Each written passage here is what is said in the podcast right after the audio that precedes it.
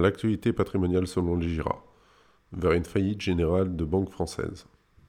Depuis la faillite de Lehman Brothers, le système bancaire était fortement mis à mal sous fond de crise de liquidité, problèmes de dette souveraine, que ce soit Grèce, Espagne et Italie, baisse des taux d'intérêt et aujourd'hui coronavirus. Même si les États se portent garants du système économique en mettant en place toutes les mesures possibles, échapperons-nous à la faillite d'une banque européenne voire française? Rien n'est moins sûr.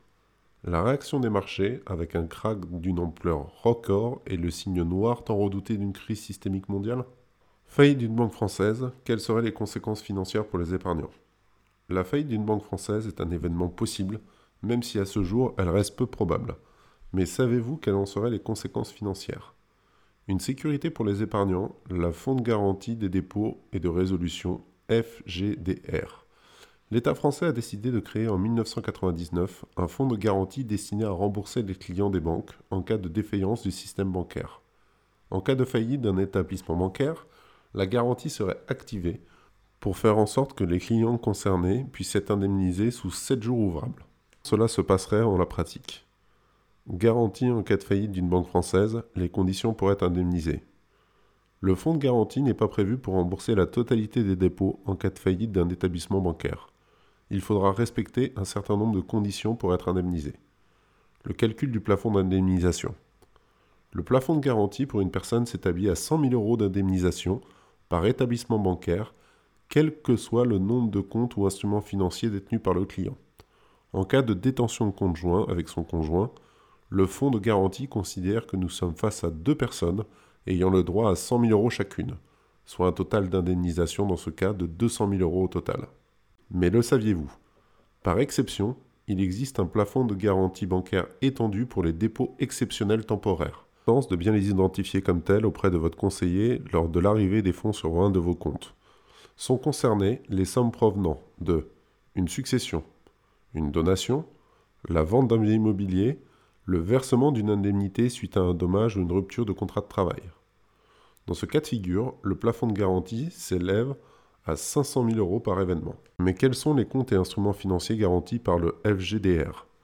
La garantie bancaire concerne tous les types de dépôts en numéraire, que ce soit les comptes courants, livrets bancaires, épargne logement, CEL ou PEL, ainsi que les comptes espèces qui sont rattachés à un compte titre ou un PEA. Il existe une exception avec les livrets réglementés, tels que le PEA, le LDD et solidaire et le LEP, qui sont eux garantis par l'État directement. Par conséquent, les sommes placées sur ces supports ne sont pas décomptées des 100 000 € du plafond du garantie. Les établissements concernés par ce fonds de garantie. La garantie s'applique pour tous les établissements bancaires sous la tutelle de l'ACPR. Cela concerne les banques françaises ainsi que les filiales de banques étrangères installées en France. Pour les succursales installées en France de banques étrangères, c'est la garantie du pays d'origine qui s'applique. Depuis le 1er janvier 2011, le plafond de garantie est le même dans tous les pays de l'espace économique européen. Et alors, comment activer le fonds de garantie en cas de faillite d'une banque établie en France? Avant que les fonds de garantie entrent en action, il faut attendre que l'ACPR nomme un administrateur provisoire de la banque. Cet administrateur rentrera en contact avec le fonds pour fournir toutes les informations afin qu'il puisse faire un audit des comptes et des montants à rembourser. Le FGDR initiera la procédure de remboursement des déposants en procédant comme suit. Sous 15 jours, une lettre recommandée avec accusé de réception sera adressée à chaque client, reprenant la liste des comptes ouverts et exclus par le mécanisme de garantie. À réception de ce courrier, le déposant a un délai de 7 jours ouvrables pour contester le décompte effectué. Sans contestation, le FGDR procède aux indemnisations sous 7 jours ouvrables à la demande de l'ACPR. Comment une banque française pourrait faire faillite? Restons dans le cœur du sujet cristallisant les peurs des épargnants. Qu'est-ce qui pourrait entraîner la faillite d'une grande banque française ou européenne, voire même de plusieurs d'entre elles en cascade? Le cœur de nos tourmentes commence en 2008 avec la crise des subprimes dont nous ne sommes toujours pas sortis 12 ans plus tard. L'activité de dépôt en grande difficulté avec la baisse des taux. L'équation est simple. Afin d'exercer ces activités, que ce soit émission de produits et services bancaires, prêts d'argent, activités de marché, les banques ont besoin de dépôts de clients en nombre suffisant. Et contrairement aux idées reçues, une banque ne se sert pas de votre argent pour assurer son activité de crédit. Seuls les placements fléchés servent à financer des projets, Par exemple, celui du livret A, nous sommes sur le financement des logements sociaux. Le dépôt bancaire semble être l'activité la plus rentable et la moins risquée. Pour autant, elle représente un centre de coût très important avec la présence d'agences physiques nécessitant personnel, locaux et logistique. Avec la baisse des marges et le changement de comportement des clients, peut-être arriverons-nous au modèle rêvé par les banquiers d'établissements sans agence physique. Mais hormis ces problèmes de rentabilité, l'activité de dépôt n'est pas une activité à risque pour le secteur bancaire. Le retour du risque de crédit sur les banques européennes et mondiales. La crise des subprimes a marqué un tournant majeur dans les économies occidentales, car cette dernière a fragilisé toutes les activités bancaires. Une fragilisation du système économique mondial avec la faillite de Lehman Brothers. Pour résorber la crise des subprimes, les banques centrales n'ont eu de cesse que de faciliter le recours au crédit à travers l'injection de liquidités, la baisse des taux d'intérêt long terme. Deux mesures de soutien qui ont eu pour effet de relancer l'économie mondiale. Mais tout de même, un petit bémol. Elles n'ont fait que des soins palliatifs sans soigner le mal, en ne s'attaquant pas au cœur du problème. Mais en avait-elle réellement la possibilité ? Autant la situation est supportable à court terme, mais quel est le plan de sortie ? Car les conséquences à long terme peuvent faire porter un risque majeur à l'économie. La baisse des marges bancaires est un épiphénomène. Contrairement aux attentes, la chute des taux d'intérêt a été moins pénalisante que prévu sur la rentabilité d'établissements bancaires. Côté crédit, les banques n'ont jamais autant prêté aux particuliers, offrant ainsi un effet de levier intéressant via le volume, notamment pour la vente de produits additionnels, que ce soit l'assurance emprunteur, assurance habitation, alarme et télésurveillance très rémunérateurs. Et du point de vue de l'épargne, alors que la rémunération des épargnants est au plus bas, les versements continuent à affluer sur les produits d'épargne bancaire, vu comme un havre de paix en termes de sécurité et de liquidité. Mais est-ce réellement le cas ? Risque de défaut important de la part de débiteurs institutionnels. Avec une activité en décroissance et connaissant des périodes de forts arrêts, telles que la crise des gilets jaunes, catastrophe climatique, manifestations sur la réforme des retraites, confinement dû au coronavirus, le risque de défaut des entreprises et même de pays dans le remboursement de leurs dettes venu au devant de la scène. Une faillite de banque possible en cas de non-remboursement par les États. Pour imaginer nos propos, avez-vous une idée des chiffres sur la dette française ? Un niveau de dette historique en France. Comme vous pouvez le voir, la dette française a atteint en 2014 95% du PIB annuel. Pour les non-initiés, le PIB correspond à la production de recettes en France. On pourrait l'assimiler aux revenus pour un particulier. Est-ce que l'on continuera à prêter à une personne endettée à près de 100% ?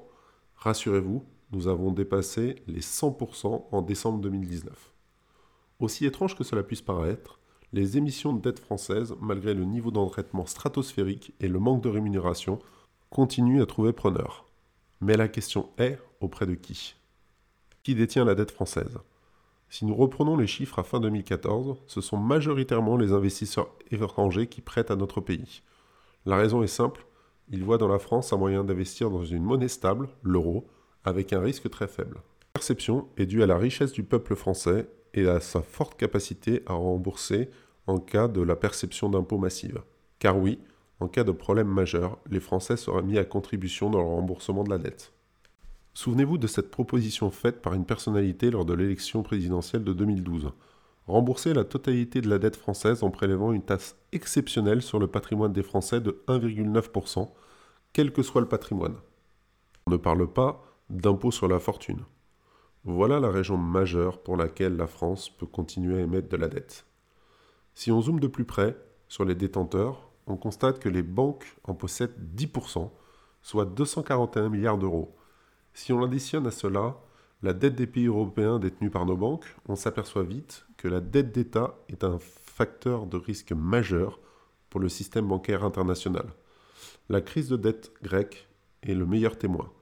La défaillance d'un pays comme l'Espagne, le Portugal ou l'Italie pourrait provoquer la faillite de nombreux établissements bancaires. Remarque importante, les 20% détenus par les assureurs le sont essentiellement à travers les fonds en euros d'assurance vie. En cas de crise de crédit, vous pourriez voir les avoirs de votre assurance vie fondre par la même occasion. Le risque de crédit corporate sur le fonds coronavirus. La crise sanitaire du coronavirus se propage rapidement dans le monde, touchant énormément de secteurs économiques. L'industrie, les transports, le tourisme, le commerce. Et les banques, en tant qu'agents de financement, se situent en bout de chaîne. l'effondrement des chiffres d'affaires des entreprises dans le pays en confinement laisse présager de grandes difficultés pour les entreprises dans les prochains mois.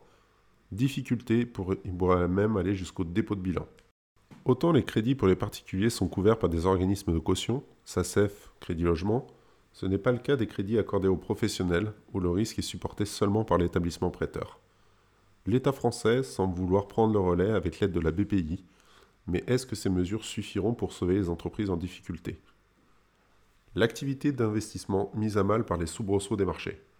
Les grands mouvements inattendus de baisse des marchés financiers sont néfastes aux investisseurs. Les banques ne sont pas épargnées dans leur activité d'investissement. Après le Black Monday, que pouvait-il arriver de pire, le Black Thursday ? Autant une baisse durable des marchés financiers est bénéfique aux activités de trading des banques, ce n'est pas le cas des krachs boursiers. Pour preuve, souvenez-vous de l'affaire Carviel qui a coûté la modique somme de 5 milliards d'euros à la Société Générale. Et ce n'était que la face visible de l'iceberg. Les 10 derniers jours que nous venons de connaître auront de lourdes conséquences sur les bilans des banques. De banques françaises à cause du risque systémique. Le risque systémique existe toujours. Le système bancaire souffre depuis 2008 sans pouvoir souffler. Rappelez-vous, 2008, crise des subprimes et faillite de Lehman Brothers. 2010, première crise de la dette grecque. 2015, épilogue de la crise de la dette grecque. 2016, effondrement des taux d'intérêt en zone euro. 2017, scandale et incertitude financière sur la Deutsche Bank. 2018-2019, crise des banques italiennes. Nous savons que si une grande banque venait à faire faillite, cela pourrait entraîner par effet domino d'autres établissements bancaires déjà fragilisés. Durant toute cette période de stress, nous avons vu que la peur d'une faillite d'un établissement bancaire mettait quasi à l'arrêt l'activité de crédit. Chacune des banques refusait de prêter à ses consoeurs. L'ensemble de l'activité économique ralentie par l'absence d'investissement de long terme. Dans ce cas, peut essayer de relancer l'activité par l'injection massive de liquidités, ou quantitative easing. Mais faut-il encore qu'il lui reste de la marge de manœuvre ? Le danger semble venir de l'Est. Si l'on se fie aux apparences, la foudre devrait venir des banques italiennes encore fragilisées financièrement et mises à mal avec le coronavirus, ou alors de la Deutsche Bank, cumulant des pertes importantes d'année en année malgré les aides des États allemands. Les banques françaises sont sous la menace de la faillite d'une grande banque européenne. L'Italie et l'Allemagne sont vulnérables. La première, en raison de l'épidémie et à cause de sa faible croissance structurelle. La seconde, car son industrie est très vulnérable à la conjoncture mondiale, parce que le secteur automobile est actuellement très fragile. En effet, le coronavirus crée des problèmes dans la chaîne d'approvisionnement, dans l'industrie, et touche davantage les économies très ouvertes et exportatrices comme l'Allemagne. Donc, à un mauvais moment pour l'économie européenne. Mais toutes les crises sont des opportunités d'investissement, dès lors que vous arrivez à garder la tête froide et surtout le bon esprit. Quand pourrait avoir lieu cette crise systémique majeure ? C'est quand la mer se retire que l'on voit ceux qui se baignent nus, disait Warren Buffett. Par essence, une crise est imprévisible. Mais en plus, tant que la BCE continuera par ses actions à favoriser la liquidité et maintenir des taux d'intérêt bas, le système bancaire devrait se maintenir tant bien que mal. Les difficultés pour les marchés étant d'appréhender quels sont les établissements faillites potentiels. La crise du coronavirus serait peut-être l'événement de trop, rendant la BCE impuissante qui sait. Mais gardez bien en tête que sans réforme de fond, un effondrement du système bancaire européen semble inéluctable.